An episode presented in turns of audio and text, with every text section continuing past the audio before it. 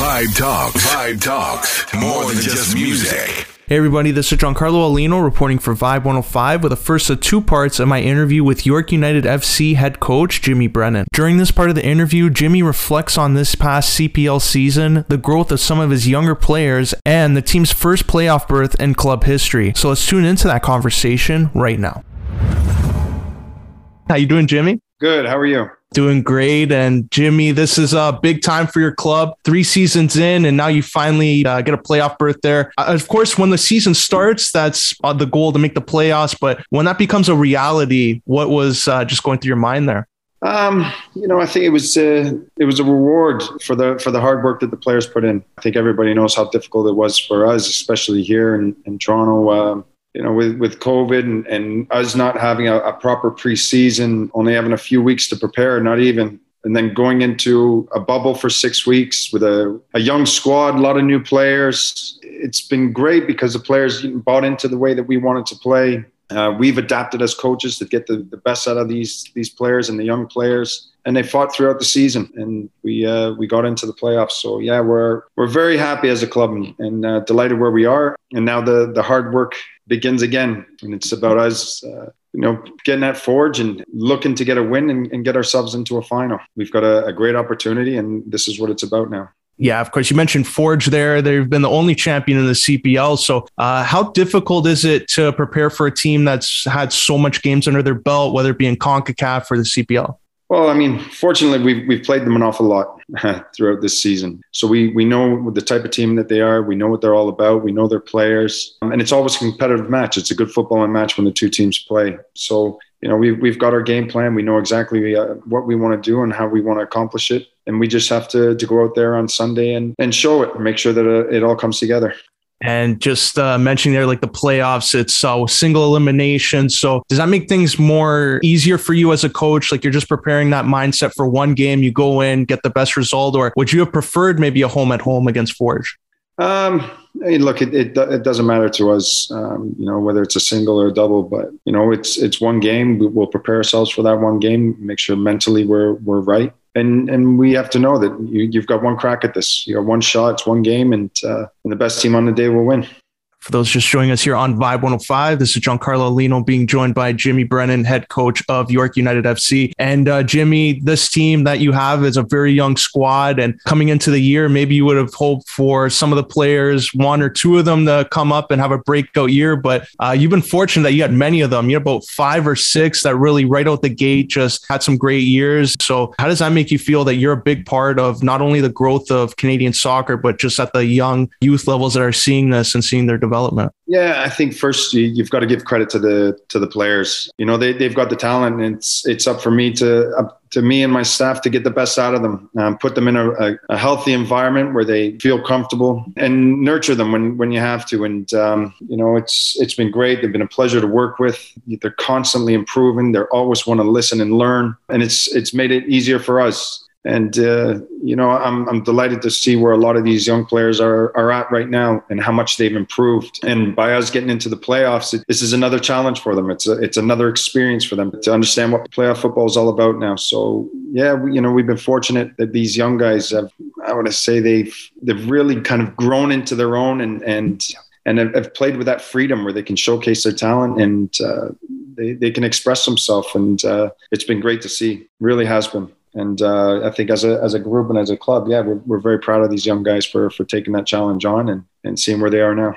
And this season, obviously, like you guys, second year, you go to PEI for the Island Games, and now this third season starts off in Winnipeg in a bubble. So, what was a mental toll you think that put on your roster, and how were you able to cope with that? Yeah, it was it was difficult. I, I, won't lie to you. You know, if it was difficult for myself and the staff, it's 100% difficult for the players. Uh, you know, there was a lot of games in there, not not a lot of room to to move around. We couldn't go out into the city, couldn't go for walks, and you know, you're you're stuck in our hotel room for for six seven weeks. So it, it was very difficult. And then obviously, same thing um, in PEI. And you've got to give credit to the players for for getting through that and being mentally strong and yeah, I thought they they came away with some some great experiences that I think in football we would have never thought we have, would have had, uh, and it dealt dealt with the challenge. and yeah, I'm quite proud of, of how they they've managed themselves with with these situations. Um, and we told them, we told them flat out, just don't know how you guys did this, but you know, we take our hats off to you because it's been been incredible what you've what you've been through as as young footballers.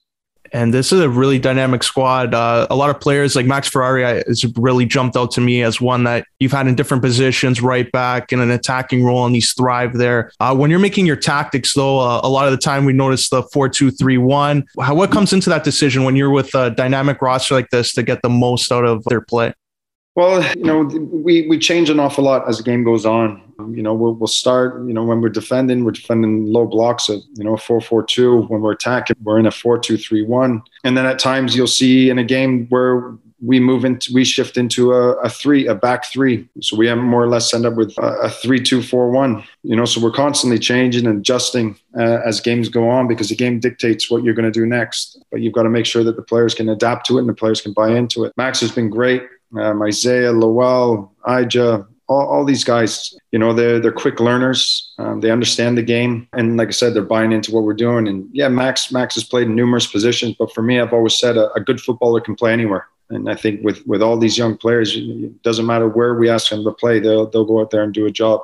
Yeah, and speaking of that, like good footballers will play anywhere. Uh, you're a big example of that. Uh, your career, you've been overseas and playing in Europe. A lot of players now they're doing the opposite. They're coming from overseas, like Julian Ulbricht, and he's coming here to York United. What advice do you give a player like that who it's they're young and they're coming over or from overseas to play in a new environment, a new country? So, what advice do you give to those some of those players?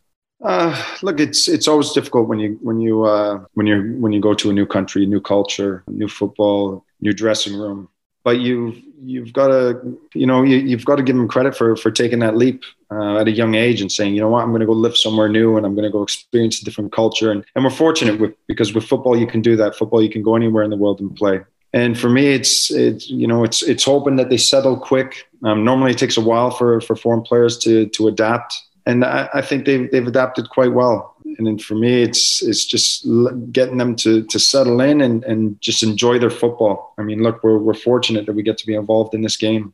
Um, and these young young players get to to travel the world and play in different countries doing a doing a sport that they love. So yeah, they they've been great. The foreigners that that, that have come in.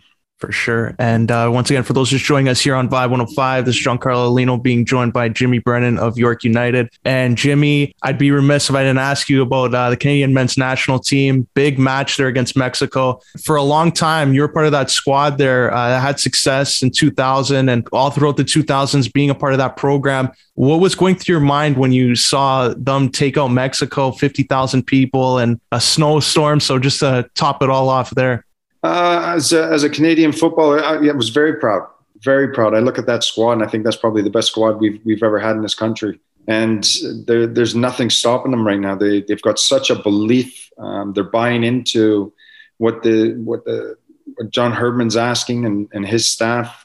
Um, and you can see they're very cohesive and, and they're, they're playing without fear. And, you know, to, to play against a powerhouse like Mexico and, and do what they did against them uh, it was it was great to see, and it's even better when you when you wake up the next morning you see that Canada's on, on top of the table right now. So they're they're in a great spot. Uh, they're exciting team to watch, dynamic. They want to get forward. They create chances, and you just feel that every time they get on the ball, something's going to happen. So uh, I'm loving where the where the program is right now. Um, and look, at the end of the day, you you want to see this country get to a World Cup. You want to see them win Gold Cups. You want to see them win as much as they can, um, because the more we can win as a as a country and, and get ourselves to bigger the biggest tournament in the world, the World Cup, uh, it, only helps and grow this game. And you can see the last couple of couple of games, the attendances uh, they were through the roof. Just people throughout the country flying into Edmonton to to support this team, even when they're in Toronto, they they get great support. So it's. Uh, it's amazing to see where this this country is right now with its with this program. And now, obviously, a lot of uh, youth academies and uh, youth clubs here in the GTA are going to probably benefit most, especially with the CPL in the fold now with some of these young players. Have you noticed uh, maybe a climb in attendance or even uh, registrations for young academies around the GTA? Um, I'm not sure because I, I'm I'm not involved with that. Um, but I'd like to think that you know the the buzz that the national team's creating, um, it's getting more more kids involved in the game. Uh, I think now, you know, with, with, the games being mainstream and, and hopefully we can get our league more and more mainstream as well and get it out there. I mean, OneSoccer's doing a great job, but the, the more people that we can get watching these games, um, you start to get more people fall in love with the love with the sport, and um, and it gives hope for these young Canadian kids too that they've got an opportunity here to play Canadian in the Canadian Premier League um, and fulfill their dream of being a professional footballer, and, and hopefully one day you know becoming the next uh, Alfonso Davies. And you know that's that's our goal right now is to to grow this league, give these kids an opportunity to play this game, um, and hopefully one day wear that national team jersey, represent Canada. And like this pathway to being a professional, uh, the CPL is a great benchmark for that, especially now uh, when you were coming up, that there was no CPL. So, uh, who are some of the coaches uh, that really motivated you and got the best out of you? Uh, I know you had a youth career there in Woodbridge Striker. So, uh, who are some of the coaches around you there? Yeah, I had uh, Joe. Joe Randall was a was a you know a, a, great coach for me and, and mentor. Joe Schiraldi, Lorenzo Steely. There's I had a lot of a lot of good coaches. Um, and I think it was because of their their passion that they had for the game. Um, it wore off on me, and and I started having a, a, huge passion for the game. You know, they they were always talking about the game, and um, and I think that's that's the thing as a coach when when you have a passion for the game and you love it and you enjoy being out in that field and teaching teaching the youth. Uh, the youth they, they they feed off of that and they thrive off of it, and uh, you you help grow their passion as well. And uh, yeah, look, I was I was fortunate. I had some good good young coaches, and uh, I had some great times and great years in, in Woodbridge. Um, you know, and just by by them, they helped me eventually get into the the youth national teams and, and get to a World Cup at the under 17 level. So, yeah, and and also play in. Um, you know, we we won Concacaf in the under 23s, but you know, everybody everybody's got to play a role um, along along the way of being a professional footballer. It's not just your pro coaches; it's it's youth coaches, it's your parents, it's your friends, it's your aunts and uncles, it's everybody involved. Um, they they play a small role uh, to get you where you are today. So you you can never forget that. And uh, did you play there at Rainbow Creek or Stadio yeah, Olimpico Woodbridge? That was our San Siro, Rainbow Creek. Any memories? Because I know a lot of people like they're surprised at just uh, some of the battles maybe from back then. Like some of the how many national team players played there. Were there any uh, memorable yeah, games that stick out to you? There, there was a lot. Um, like all the guys that I grew up with, you know, there was always big games playing at Rainbow Creek. You know, there was just the smell of the place, the grass, and it was always cut perfect, and there was always good crowds there. And um, you know, I, it was a it was a special place growing up. And remember, we used to have the tournament every year, the Little World Cup. We'd have teams from all over the all over the place coming to to play in this tournament. And I think the big games were, you know, the big Ontario Cup games. Those were those were huge for us. Um, you know, and those were the games that you're always always looking to play in, um, especially if we can get the home games at, at Rainbow Creek because we knew a, a, lot of the locals would just come out, have a coffee, and watch a game and, and supporting a youth club. So it was uh, it was a special place growing up for sure, Rainbow Creek. Yeah, and just even on that topic, like Woodbridge in uh, the Euro Cup, especially, everyone going down there at Market Lane and celebrating, and it just brings a question: like, when do you think that those York Region locals that go on and celebrate, uh, what would it take for them to go to the CPL game and go to York University, York Lions Stadium, and see York United play? I think it's just, it's first of all, it's getting them out to a game, come and see the standard, um, see how good the football is. Because a lot of people that go out and watch it for the first time, they end up coming back because they they can't believe the the standard, how quick it is. Um, you know, and it's it's a great day out, and uh, be nice to get a few of those people coming to to support the club, and um, and obviously them knowing that this is your local local pro football club, and, and come on out and support it, and watch uh, watch all these the the young talent that we have playing for this club. And uh, a couple final questions here with Jimmy Brennan of York United FC, the head coach. And like with the YRSA being involved, like do you think there should be maybe a partnership with uh, York United and basically like a lot of people are saying if York United are playing, it should stop other leagues from maybe having a rep game that same night and it will probably drag on and maybe have attendance go up. Do you think that's something that would? Yeah, I think it'd be it'd be it'd be nice to have uh, the logistics. I don't know how they how they can make that work with so many games and shifting schedules. Um, but yeah, if they could do something like that, would be great. And I'm sure behind the scenes uh, they've had those conversations. Um, But uh, yeah, look, we, I mean, the more support that we could get uh, from the community, the the better it would be. Because, you know, if you ask our players, they, they would love nothing more than to, to be playing in, in front of a full house week in and week out.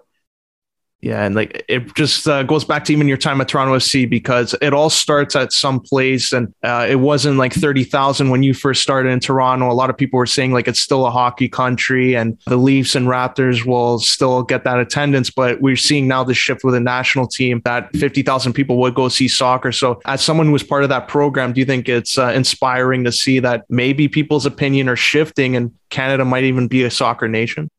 Yeah, it is. I mean, look if you if you look at uh, if you look at Canada as a whole, it's very diverse. We have people from all around the world, and you know, as soon as you step out of Canada, whatever country you go to in the world, they love they love football. Football's the number one sport, and you know when when Toronto FC, uh, you know, they when it started off, you know, they were getting 19, 20,000 in games. Um, and then when they started winning MLS, MLS Cups and getting to CONCACAF uh, Champions League finals, they, they were getting 35,000. Um, so the the passion is here in this country for the game. Um, and like I said before, the, the more we can grow it, the more we start winning, like our national team's doing. Uh, everybody wants to be a part of success, don't they? So, um, you know, if we can keep pushing in the right direction, uh, I think you'll start seeing more people coming out to, to games. Um, and even with Toronto FC, you know, you walk around the city or you go to the local park and local games, you always see people wearing TFC gear. Um, and it will take time for the CPL to do the exact same, where you know we the brands do get out, and uh, be nice to see them all wearing uh, York United as well in the in the community. So it takes time to build. Uh, I think with with Toronto FC now they're there. Everybody knows about Toronto FC. They know what a club it is, and now it's just uh, it's growing a CPL and, and getting it to where it needs to be, and that's uh, at a high high level, and and get all the eyes on on our games now. Uh, well, on that note, Jimmy, uh, how can our listeners and viewers here follow you on social media? Say that again. How can our uh, listeners and viewers follow you on social media? You're very active on Twitter. I don't know if anyone knows that. Um, I'm actually not. I'm definitely not. I think I tweet once every two and two years, uh, and same with my social, uh, the Instagram stuff. So uh, you can find me, Jimmy Brennan. I don't even know what it is, but I post once in a blue moon. Well, uh, Jimmy, I appreciate you taking the time and uh, coming on here on Vibe 105 to talk all things CPL, York United, uh, Canadian men's national team, and I wish you all the best in your playoff match with Forge. Thank you very much. Nice talking to you. And now back to your vibe, Vibe 105.